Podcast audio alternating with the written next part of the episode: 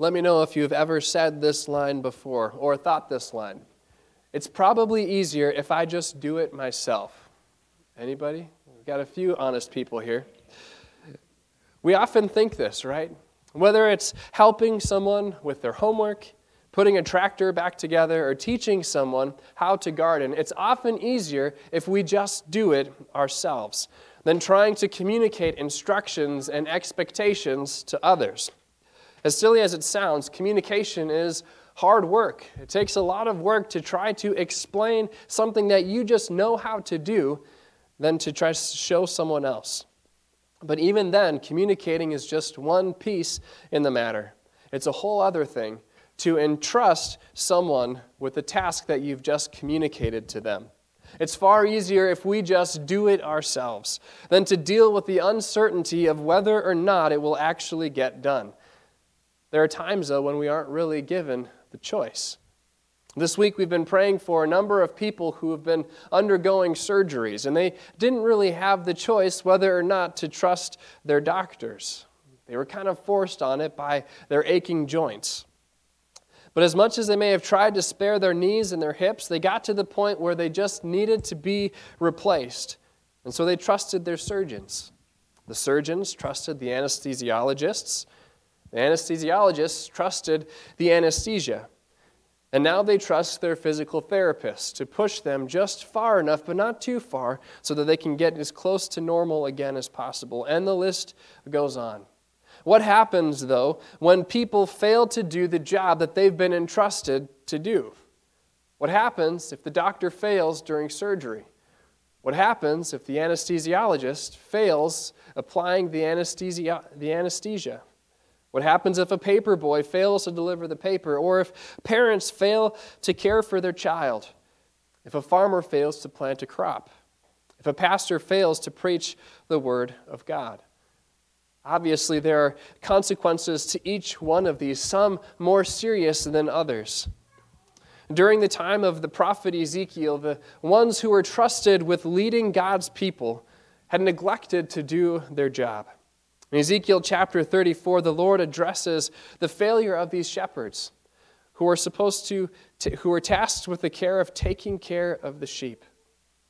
See how the Lord addresses these shepherds and the sheep in Ezekiel chapter 34, verses 11 through 16. And again, if you are able, I'll invite you to stand out of respect for God's word. Ezekiel chapter 34, verses 11 through 16. Reading in Jesus' name. This is what the word of God says. For thus says the Lord God Behold, I myself will search for my sheep and seek them out. As a shepherd cares for his herd in the day when he is among his scattered sheep, so I will care for my sheep and will deliver them from all the places to which they were scattered on a cloudy and gloomy day. I will bring them out from the peoples and gather them from the countries and bring them to their own land. And I will feed them on the mountains of Israel by the streams and in all the inhabited places of the land. I will feed them in a good pasture, and their grazing ground will be on the mountain heights of Israel. There they will lie down on good grazing ground and feed in rich pastures on the mountains of Israel. I will feed my flock, and I will lead them to rest, declares the Lord God. I will seek the lost, bring back the scattered, bind up the broken, and strengthen the sick. But the fat and the strong I will destroy. I will feed them with judgment. Father God, these are your words, and your word is true. We pray this morning that you would sanctify us in your truth.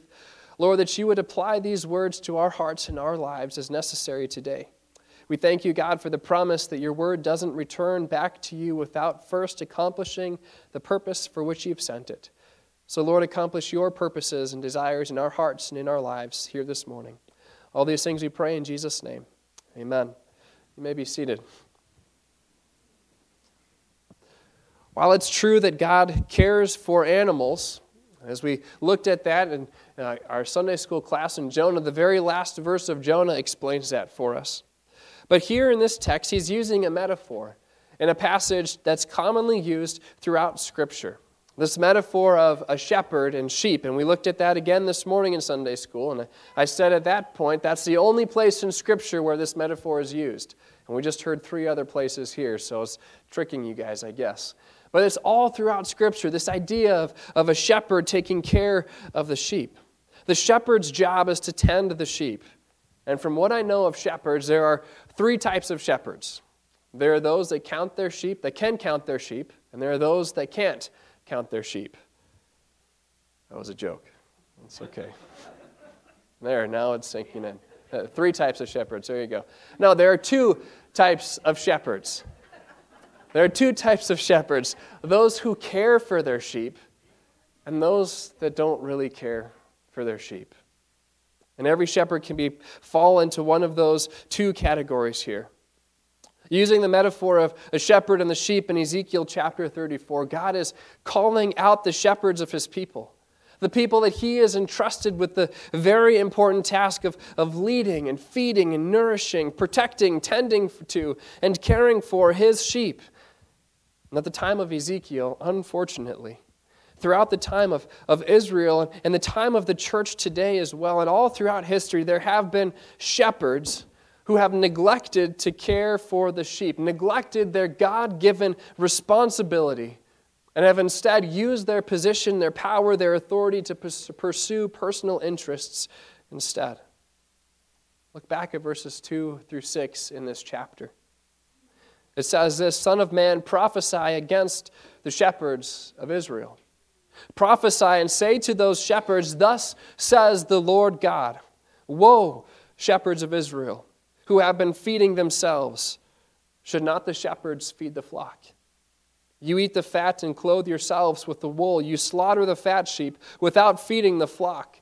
Those who are sickly you have not strengthened, and diseased you have not healed, and broken you have not bound up. The scattered you have not brought back, nor have you sought for the lost. But with force and with severity you have dominated them. They were scattered for a lack of a shepherd and they became food for every beast of a field and were scattered. My flock wandered throughout all the mountains and on every high hill. My flock was scattered over all the surface of the earth, and there was no one to search or seek for them. The shepherds here are just categorized by the Lord. Are these shepherds shepherds who care for the sheep? No, they care only for themselves. They don't care for the flock of God that they have been entrusted to take care of and to tend to. Ezekiel witnessed firsthand the failure of Judah's leaders here. He himself was exiled to Babylon, and so he watched from afar as his country crumbled and was driven off into captivity. Nearly all of Judah's leaders were neglecting the sheep. The Lord had provided three types of leaders for his people each with specific roles. As we remember Israel's history, it started out as a theocracy, meaning a, a group of people, a country which God Himself was ruling over. The people weren't content with that. They had prophets, they had judges, God was ruling over them, but the people demanded that they wanted to be like everyone else. And so they said to Samuel, Samuel, give us a king. We want a king. We want to be like everyone else. We want someone that we can follow into battle. So the Lord said, Fine, you can have it that way, but I'm telling you, it's not going to bode well for you. And so the Lord gave them what they had asked for. He gave them a king. The king was supposed to lead God's people to himself and to watch over them and to protect them from harm and danger. Now, answer this question Who can protect us from harm and danger better? an earthly king or the Lord Himself? The Lord Himself. And yet the people said, ah, we don't want that. We want this person instead. We think he can do a better job. And true to form, this man that we have entrusted with watching over us, with protecting us, with guarding us, and prospering us, couldn't live up to those expectations, but also failed to do what God had called him to do. The Lord had also provided prophets to proclaim his word to his people. Remember, this was the days before the printing press. This was the days before Bible apps on our smartphones as well. They trusted what these prophets said. If the prophet of the Lord was there, they trusted that what they said was what the Lord had declared. The Lord also provided priests that would usher God's people into worship of the Lord and who would offer sacrifices to the Lord on their behalf. And there was a failure on every level of these leaders. The kings began to focus on alliances and, and protection, seeking to protect their people apart from the Lord. They focused on that rather than being faithful to the Lord. The prophets began to proclaim a message claiming to be of the Lord, but instead sounded a whole lot of what they wanted and what they wanted to hear and wanted to say and wanted to believe, apart from the Word of God. And the priests led people to worship false gods rather than to the one true God. There was no fear of God in the land, and so there soon became no respect for man. Each person did what he needed to do in order to get where he needed to be. And the sheep were left to fend for themselves, mostly. There were still a few faithful prophets proclaiming God's word, and Ezekiel is indeed one of those faithful prophets here. But they were drowned out by the voices of many other prophets saying exactly what you wanted to hear. Everything's fine. You're perfect just the way you are. You don't need to change. Don't worry about it. God loves you. And sin is no, doesn't matter anymore. Well, God has taken care of sin. The truth is, God does call us from sin. As Benjamin read from 1 Peter, he's called us to die to sin and to live to righteousness and to follow him instead. The sheep were left to cruel masters who used them and abused them for their own personal gain. That's the time of Ezekiel. In the time of us today, we still have shepherds that want to do that. Shepherds who will, will shepherd you, will take care of you only because of what you can give to them. Shepherds who aren't going to seek after the lost, who aren't going to bind up the brokenhearted, who will say, Well, if you can't follow me, you're dead to me. I have nothing to offer you. I don't care about you.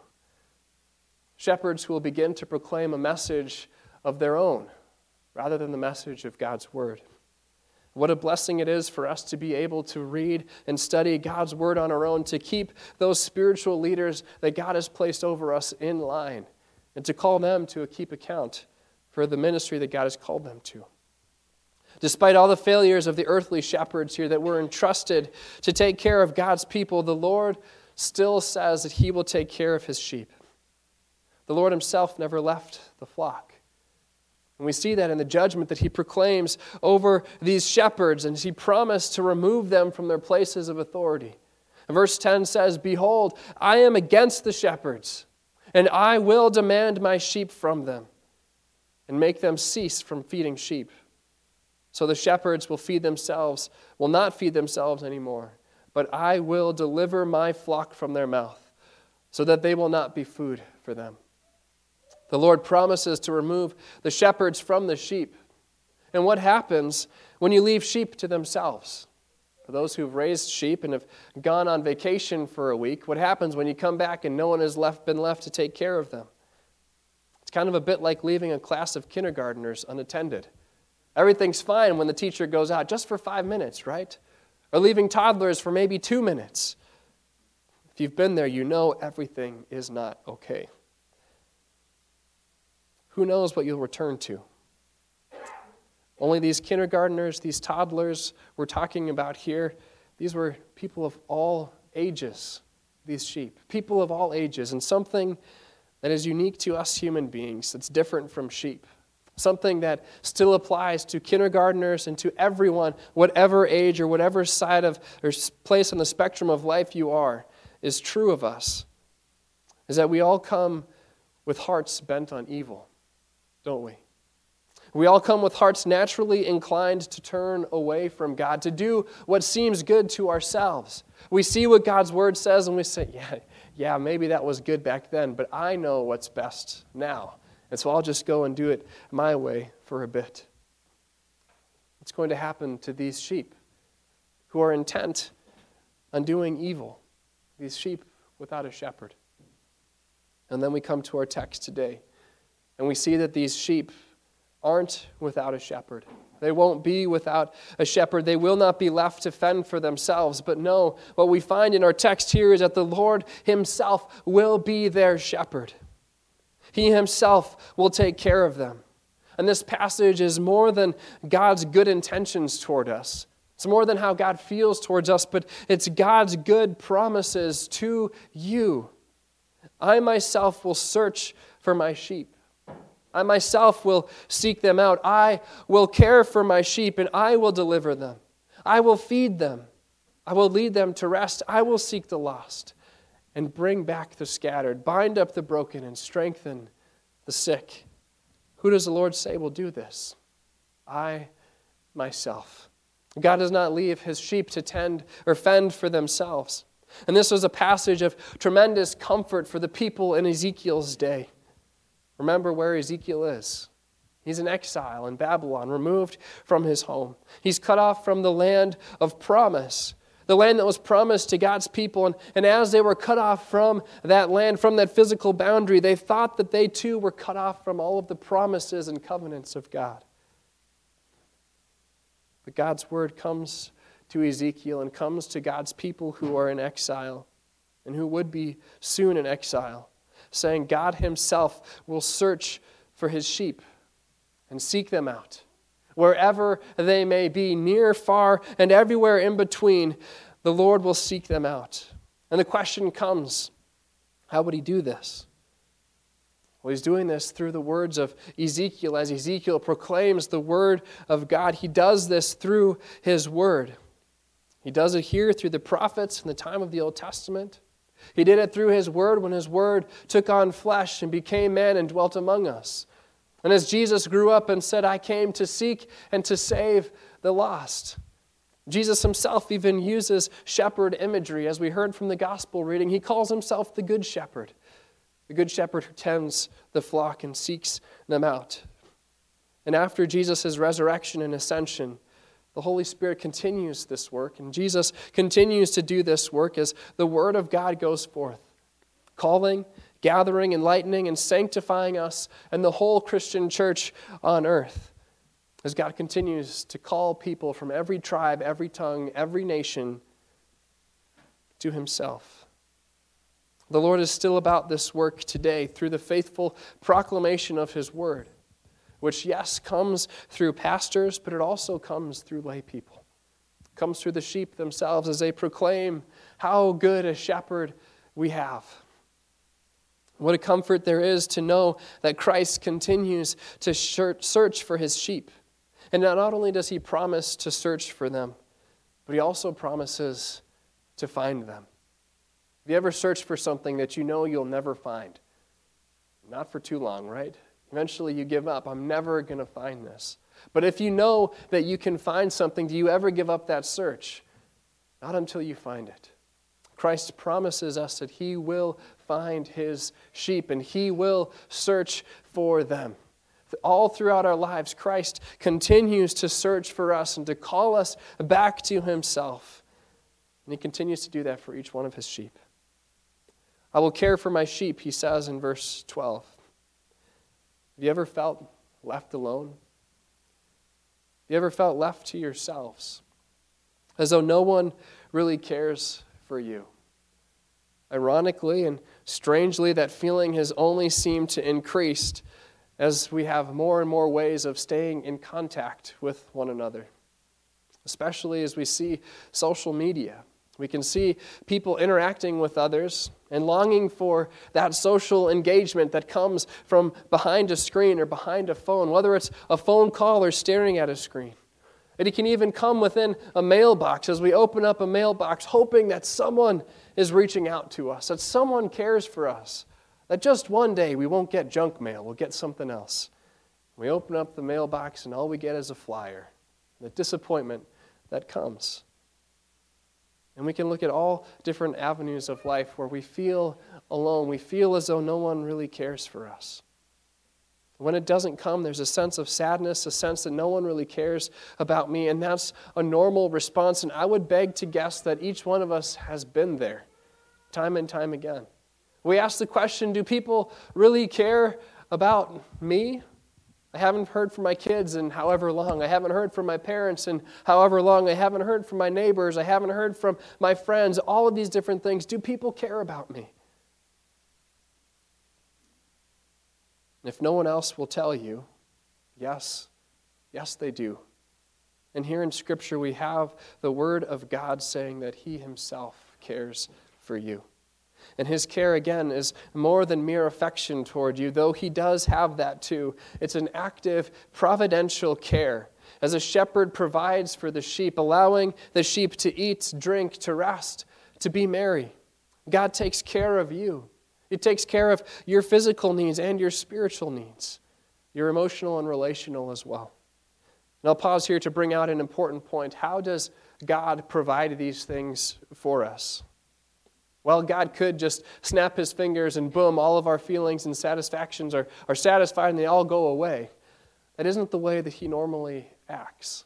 He doesn't act immediately in that way. And when I say immediately, I mean without that of a mediator.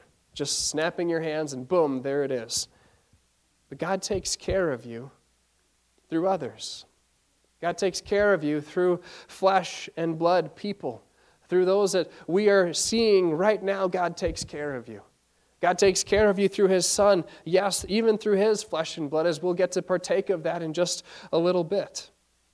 But He takes care of us through others, those He's placed in our lives bosses, parents, government, pastors, teachers, friends, neighbors, doctors, nurses, lawyers, bankers, spouse, kids. The list can go on. God has given us relationships. He has given us people to tend to us, to care for us. And behind those scenes is God Himself providing for our needs. And when each of these will fail in their God given task to care for you, and each one of these will at some point fail because we are fallen human beings, then God is graciously still there and sovereignly caring for you. I will feed you, he says. This is feeding is both physical and spiritual. As we look and uh, we pray that God would provide our daily bread, and we see that He does, in fact, do that. And we ask the question, what does this mean by daily bread? We're pointed to everything that is given to us to meet our physical needs, whether it's food or clothing, house or home, fields and flocks, money and goods. For parents who raise us in the faith, for children and for servants, for godly and faithful rulers, for good government, for seasonable weather, for peace and health, order and honor, true friends, good neighbors, and the like. All of these things, God is the one providing for us. But He also feeds, feeds us spiritually with everything we need for life and salvation. He's given to us His Word first and foremost. He's given to us spiritual leaders who could take all different kinds of shapes, whether it's friends who are walking alongside you and, and encouraging you with God's word, whether it's pastors who proclaim God's word to you, whether it's parents who raise you up in the way you should go, or grandparents who come alongside their grandchildren and raise them in the faith as well, or friends and neighbors. God is leading us and feeding us with His word. He's provided us again with His Spirit. He's provided us with the bread of life. As Jesus says, I am the bread of life. I'm the bread that both gives and sustains life. He nourishes and satisfies our souls, filling them with forgiveness and giving to us His holiness and His righteousness and leading us to rest in Him. Which is what He says in verses 14 and 15 here. He will lead us to rest. Are any of you tired? Could any of you use a day off or a break? Maybe just a chance to just exhale for a change without hearing news of some kind of tragedy hitting this world that we live in. Yeah, it'd be nice, wouldn't it? Well, take heart. The Lord provides that rest.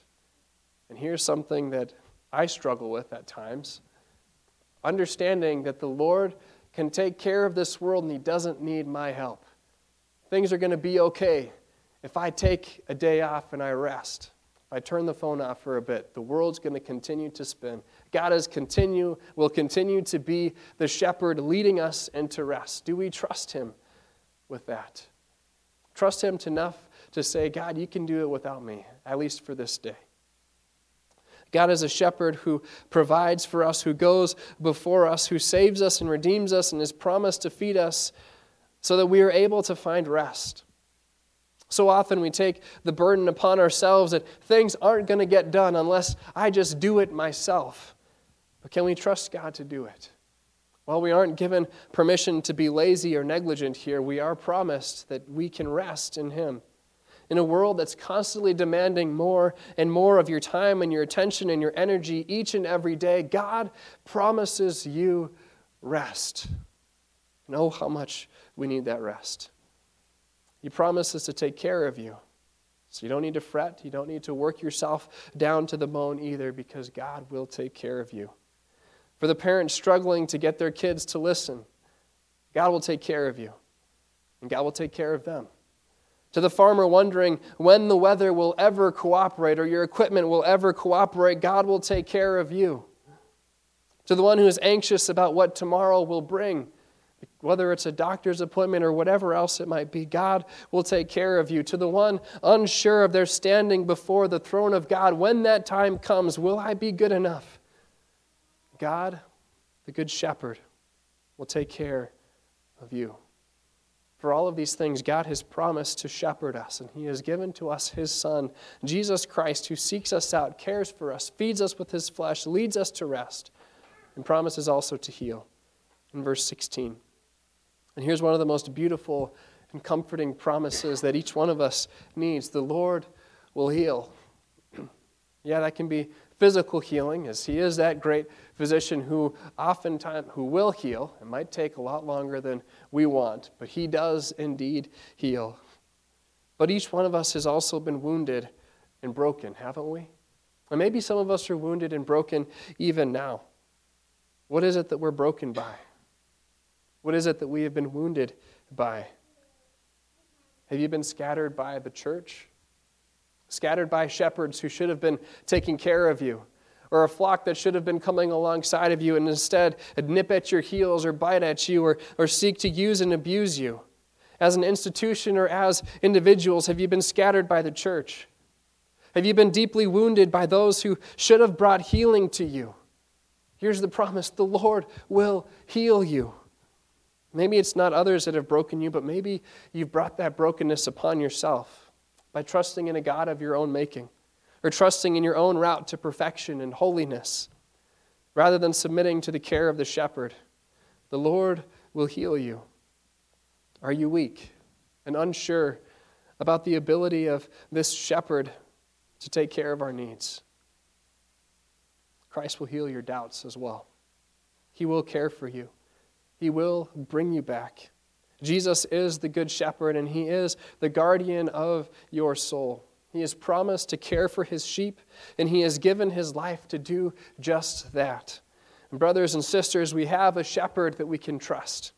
A shepherd who is good and who seeks after our good, who seeks good for us. His name is Jesus. And he invites us to find rest, salvation, healing, and satisfaction in his watchful care. Even when those given to us care given to care for us and to shepherd us fail. The Lord promises here in his word to deal with those shepherds, but also to deal with us his sheep, to still be your shepherd. He cares for you. He seeks after you. He feeds you and sustains you. He will heal you, and he himself will give you rest.